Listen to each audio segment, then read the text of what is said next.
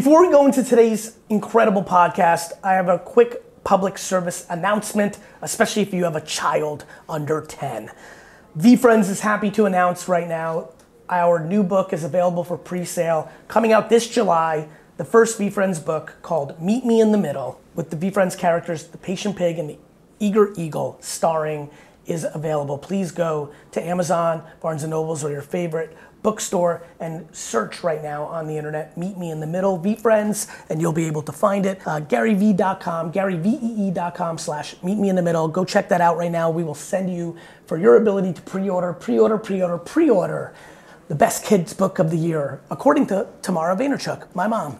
We've been obviously flirting this for a long time, and I hope you all check it out. And really, genuinely, I think a lot of kids need to learn the middle. Balance is very hard in today's world, and this book, I think, will put a lot of your youngsters on the right path of trying to find their balance between being eager and ambitious and trying to make things happen, but also learning the virtues of patience. And on the flip side, maybe giving a little boost to some of your youngers as they fall in love with the Eager Eagle and start pushing to new heights. And so, one last time, garyvee.com/meetmeinthemiddle. And by the way, if you pre-order, please tweet me at garyvee and tell me you have and show me a picture of you clicking the button or something. Anyway, here's the podcast. Thank you. We're excited.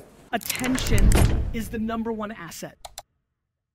With whatever money you have for marketing, you must squeeze it and it must work unbelievably hard to make the thing happen.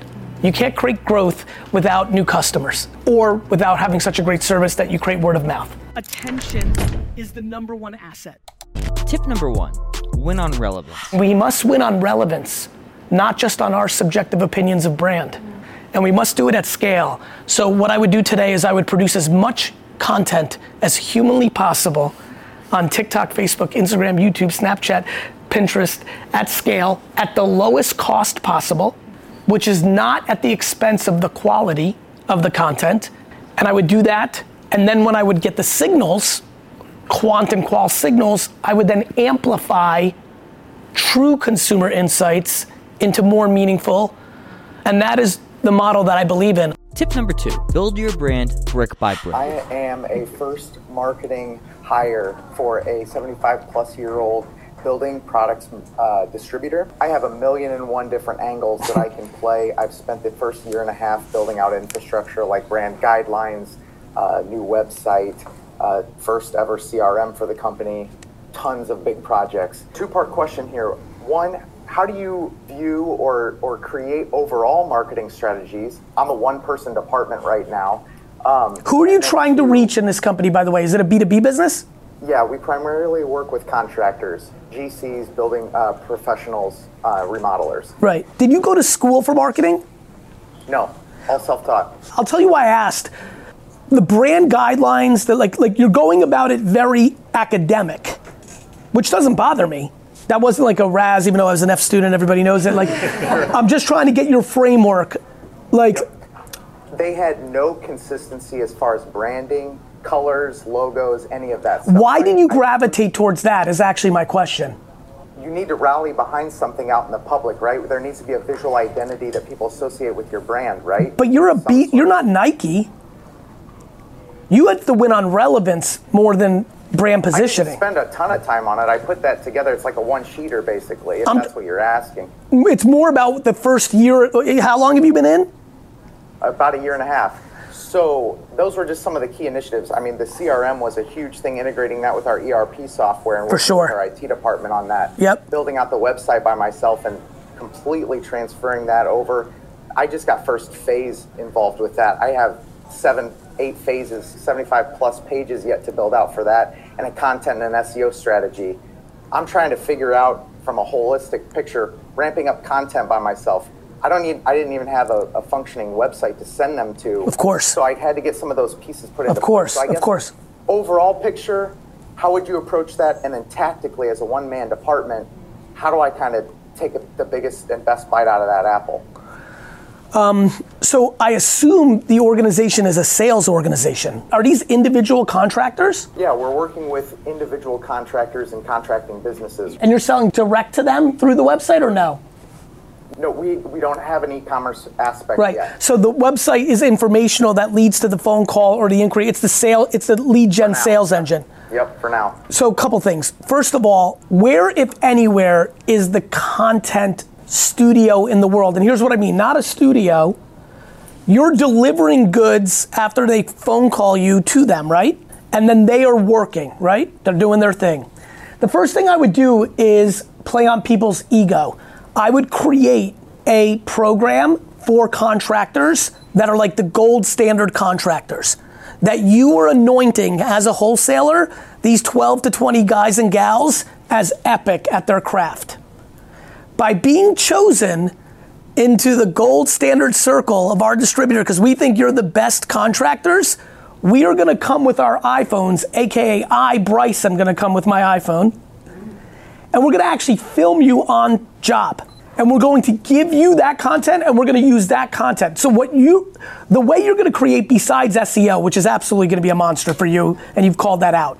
If you're talking about the question directly that you're asking me, it is pretty crazy how much you can get out of LinkedIn and YouTube Shorts because of search engine on YouTube and because of the way LinkedIn targeting works against contractors and things of that nature, but you need content. I think your content studio is you picking 12 or 20 customers and flattering them that you think they're good and going and filming them for the day so that you can then post-produce it for your content. So from an overall standpoint, figure out getting that whole content engine up and running. Content engine is every single question that every single person's about to ask me is content engine at the lowest cost possible. Okay. Yeah. It's the answer. Now, there's a lot of answers after that. Fine, now you filmed it, now what?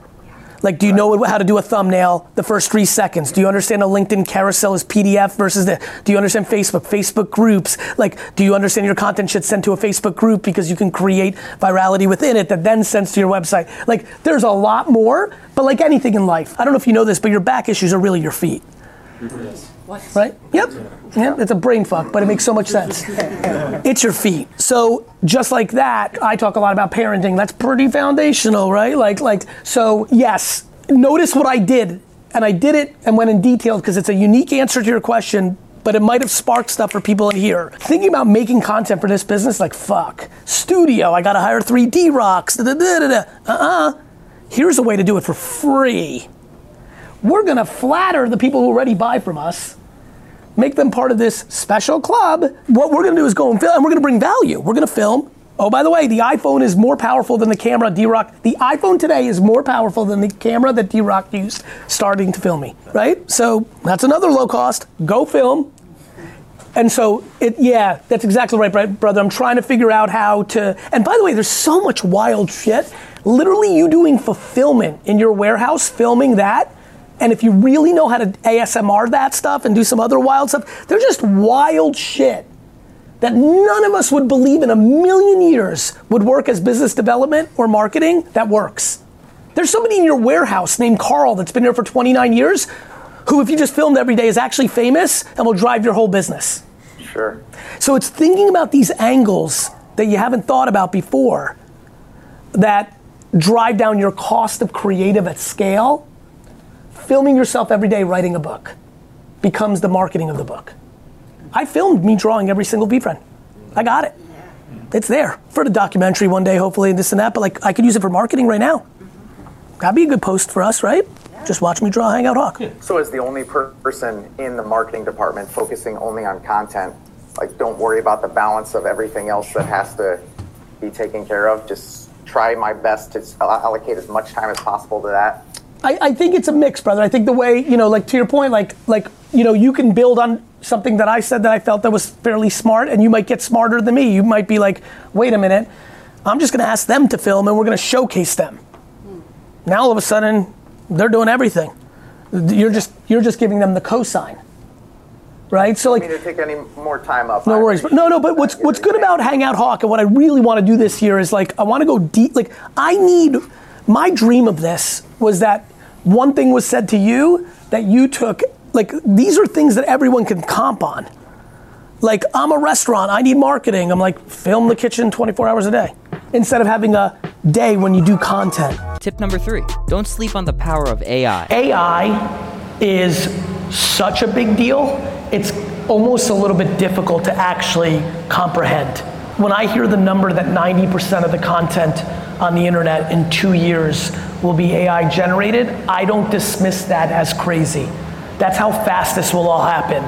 It might take a hair longer because 2 years happens fast and there's a lot of content out there, but that makes sense to me, whether it's 4 years, 9 years, 99% of content being AI driven makes sense because the AI is going to be more effective than the humans, and that will just happen.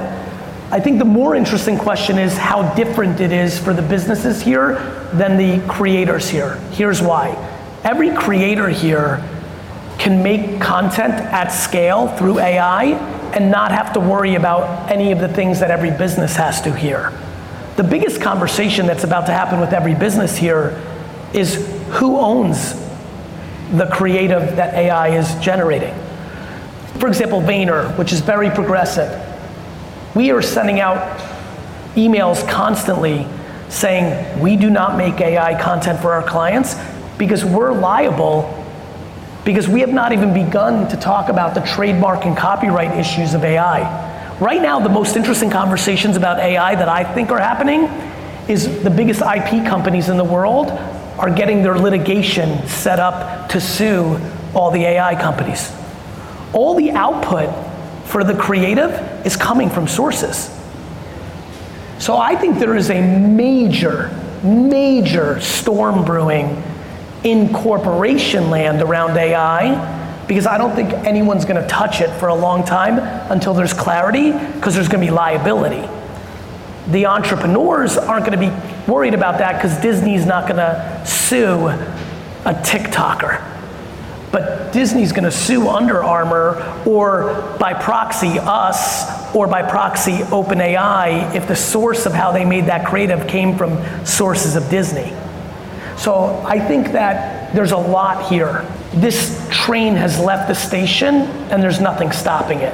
Yes, the creative, copyright and trademark stuff has to be figured out, and it will over the next decade. I actually think that's going to be the thing that spurs people realizing why the blockchain matters. I think the blockchain is gonna be a big winner from AI, because I think a lot of people that own IP are gonna put the IP on the blockchain to own provenance, to then be able to be used. Like, there's a lot of multiple technologies brewing at the same time right now. I think the other thing that everyone's gonna be blown away by is how quickly you're gonna use AI in your everyday life. You know, if you're paying attention, sure some of you saw some of the plugins that ChatGPT is doing with like food ordering service. Like, if you didn't see this, let me just explain something to you. Can you imagine being able to say to a device like an Alexa, Alexa, 7 of my friends are coming over, 2 of them are lactose intolerant, 3 are completely eating vegan, 1 loves tomatoes, 3 prefer onions. Can you place an order on Seamless and ship it to us right away? And also email me the ingredients of every product, and you're done, and that happens. That is profound.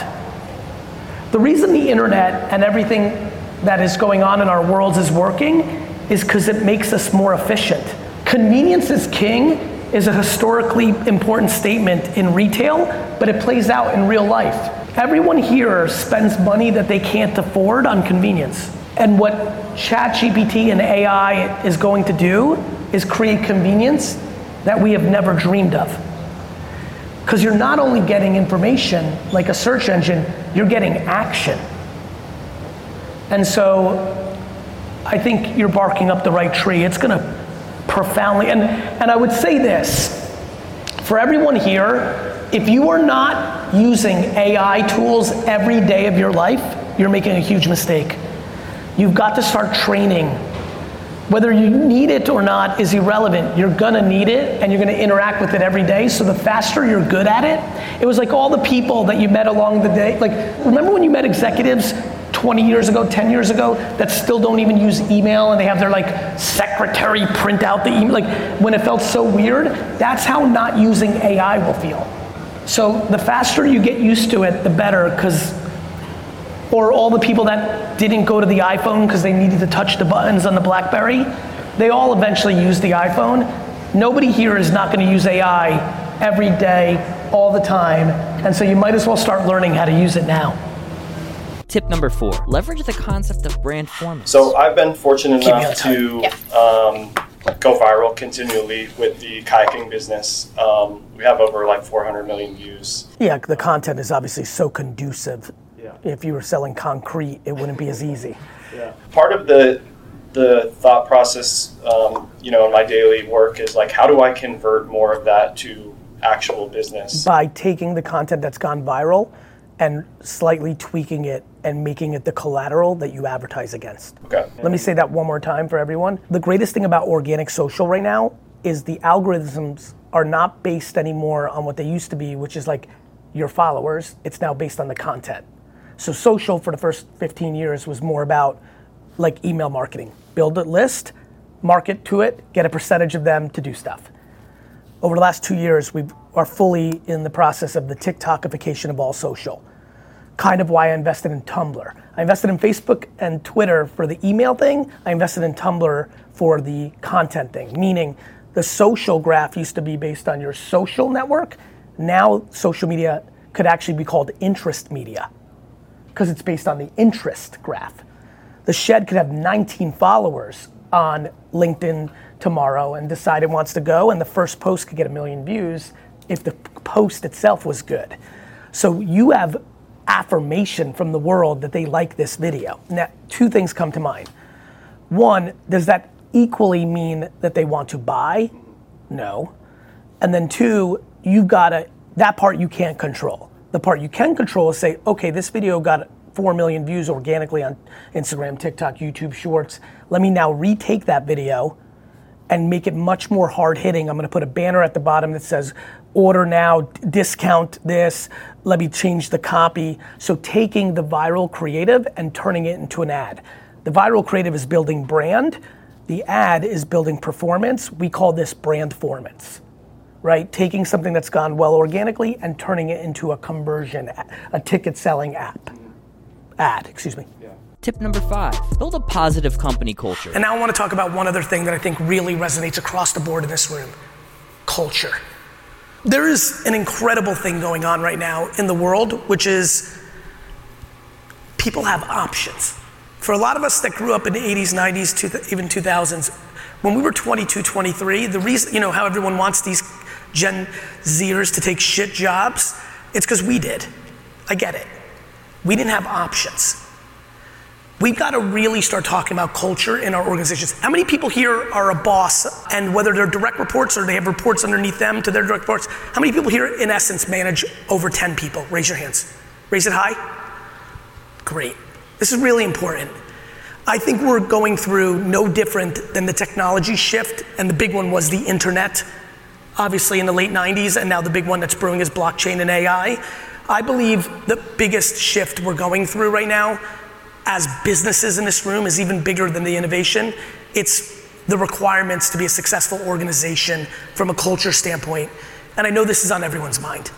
It's on everyone's mind because people are dealing with remote work. I mean, I would say 50% of my employees that work remote probably work 1 hour a day. It's tough. We're dealing with that, right? We're dealing with what a lot of us deem as entitlement. 2 days ago, there was a TikTok video that went super viral because a young woman was talking about how unacceptable it was for her to be commuting to work. That didn't land with Gen X super well. But here's the problem. We can sit here and shit on the emerging generation, or we can understand the truth. There's a lot of people in this room that if they were born in a different era, when they were 22 or 23, would have not chosen a minimum wage job that sucked. They would have just built their business or their brand direct on TikTok or LinkedIn or somewhere else. These kids are not lazy. They have options.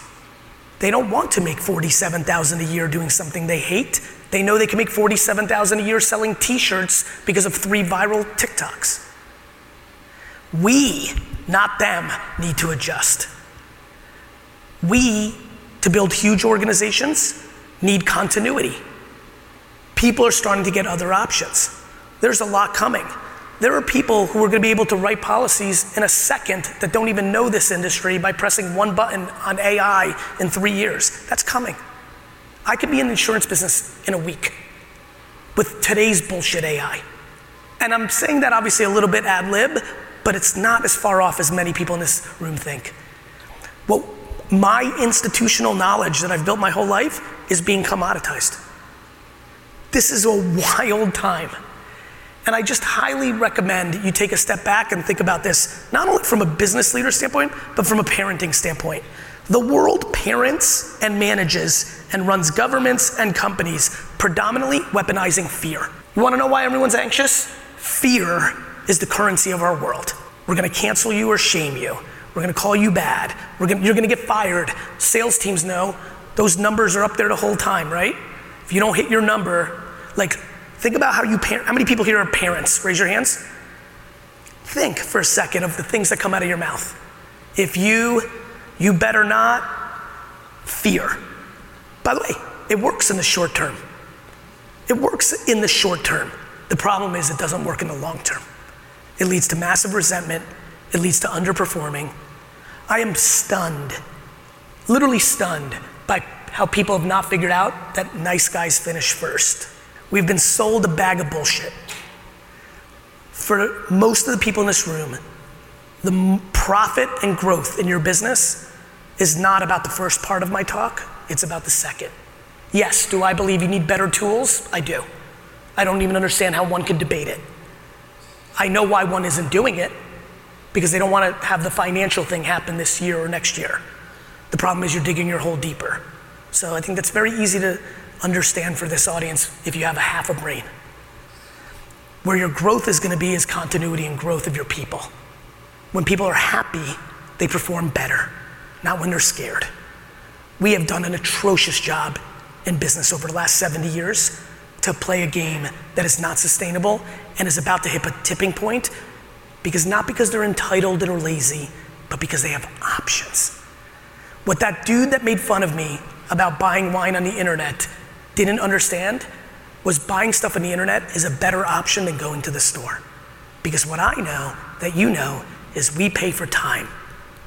Time is money. You know how many people here buy coffee on Postmates and Uber Eats and pay $13 for a coffee to come to their house? It's fucking insane. But we do it. We take an Uber. You know how much money people waste for convenience and choice? You know how many streaming services you're currently paying for that you don't use? It's what we do, right? And so I highly recommend, and I saw so many of your hands go up, which makes me super happy. If you are managing people, just ask yourself simple questions, real talk, not delusion. Do you think they like you? Do you make them feel safe? Because I promise you, what is the train that's about to hit all of us in the next 5 years is not just AI, blockchain, and more social media advancements. It is the culture within our organizations are going to be a very big deal. I want everyone to understand as I'm talking, I'm not sitting up here talking foofy grandma stuff and its feelings and we're all soft. I'm talking about making fucking money. I'm a businessman. I call my organization the honey empire. We will win because we will treat each other with honey versus vinegar internally, but we're building an empire. That is not a soft word. I'm trying to buy the New York Jets. It's expensive. Who's a Jets fan in here? Raise your hands. All right, first of all, I fucking love you. Yeah, it's fucking hard out here. So I've been trying to buy the New York Jets for the last 35 years. Mainly because I don't trust it. I want to win a Super Bowl and I only trust myself to get it done. So, thank you. So when I talk about this part, I'm always worried that the hardcore business person in here is like, I'm gonna check out and look at my iPhone real quick while he's talking about this because this is bullshit. And I know why people think it, but the data is so clear. Actually, how many people here like football and know it a little bit? Raise your hands, I'll use the analogy. Good enough, because I want to use it anyway. An offensive line, the people that protect the quarterback. The data shows that if those five guys don't get hurt in a season and have continuity, that the team massively overperforms. That's how I think about employees. We have long operated and led with fear, which actually leads to lack of retention. More importantly, a lot of you say, wait a minute, like some of you are being real with yourself right now and say, I'm not the greatest, but he's wrong, my team's been with me for a long time. It's because they don't think they have options. Your team that is willing to take your not niceness is insecure and lacks self-esteem that they can do it somewhere else and are underperforming, and you're getting a 60% version of them right now and you think you're winning because they're still there. All retention is not equal. My friends, you wanna leave with something, you wanna note something down in your fucking head or in your notepads, all retention on your team is not equal. If your whole team's still there, but you're not setting the tone from the top, they're performing at 60%. And your little bursts of fear every quarter maybe is creating something a little arb, but it's just not winning. And so yes, what am I saying? I'm saying it's time for all of us to be nicer to our employees. Is anybody ready for that? Okay, you're not ready for it. Fuck it, do whatever you want. But you must not allow the tension of today confuse you. For everyone who is really about that entrepreneur or business life, you actually know this is the time to go on offense. If you look at any growth curve of any business, these are the best times to go on offense when seemingly people are on defense, and they are on defense. Offense comes in a lot of forms. To wrap it up, one, your culture. Like, you wanna win more? Have a 20-minute coffee with employees, all of them, one by one, and actually know them a little bit. You'll be stunned what that will mean for your business. Allocate the time. Two, content. You must make a commitment to this content game. It is a big deal. And three, complacency, meaning eliminate it. You praying that it's not gonna happen doesn't stop it. Technology and innovation is undefeated against our subjective wants and needs as individual humans. It doesn't matter that you didn't like it, it happened. And it's happening in a big way, and it will impact this industry in a big way. And for a lot of you, if you get on the treadmill now, it won't be as bad to run the marathon in 5 years. I don't need you to become Steve Jobs. I need you to start dabbling a little bit to protect yourself from the acceleration of the next decade. Thank you.